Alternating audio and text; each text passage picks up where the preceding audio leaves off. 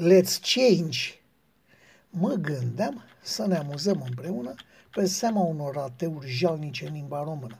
Contacți, contagiați, izoletă și neapărat, dar neapărat deja nemuritorul carantinat.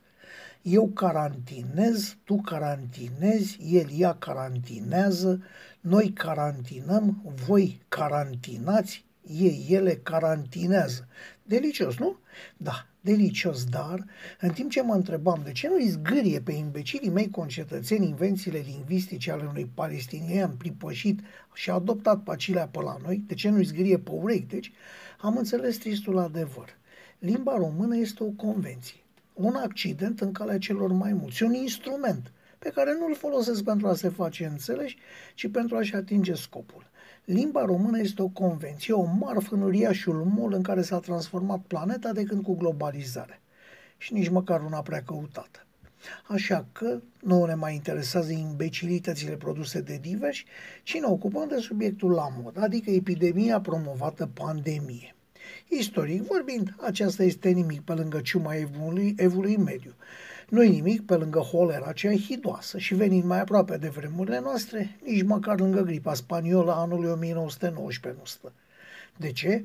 Pentru că pe vremea când ciuma lui Caragea, din 1813-14, ucidea numai în București vreo 300 de oameni pe zi, orașul având atunci circa 30.000 de suflete cu totul, cu sute și mii de oameni îngropați în zona Dudești și Balta Albă și acoperiți apoi cu var, de unde și numele cartierului, astăzi așa ceva nici măcar în China nu s-a întâmplat. Așadar, este evident că hulita globalizare are și o parte bună. Am fost adică avertizați de năpasta ce sosește, altfel ea venind pe negândite. Și altă parte bună, pentru acționarii există, pentru oamenii obișnuiți nu prea.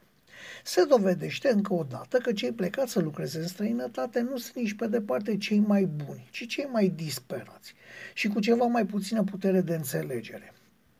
Peste 50.000 de români s-au întors, așa cum spuneam, disperați din Italia, acasă. Dintr-o dată, hulita Românie a redevenit acasă. Acasă cu gura plină, cu sufletul încălzit de acest cuvânt magic. Nu au contat apelurile disperate ale autorităților, nu au contat explicațiile cum că își vor îmbolnăvi în primul rând apropiații. Nu contează că s-au transformat în vector sigur ai răspândirii virusului. Oamenii, indiferent cum vorbesc limba română și maternă, vor acasă. Îi poți condamna? Numai cu jumătate de gură, retragerea disperată spre țară, arătând în fapt cât de bine sunt ei fixați în noua lor țară de afară. Pentru că, așa cum noi vrem schimbare, la fel și ei vor schimbare, indiferent că îi spun cambio, change sau chiar change. Trebuie să remarcăm în continuare că în Rusia și Coreea de Nord virusul nu are curaj să pătrundă și să ne așteptăm la un vârf al îmbolnăvirilor în România peste circa o săptămână, maximum 10 zile. Abia atunci vor simți apropiații italienilor ce le-au mai adus aceștia pe lângă nepoți și hainele la mâna a doua.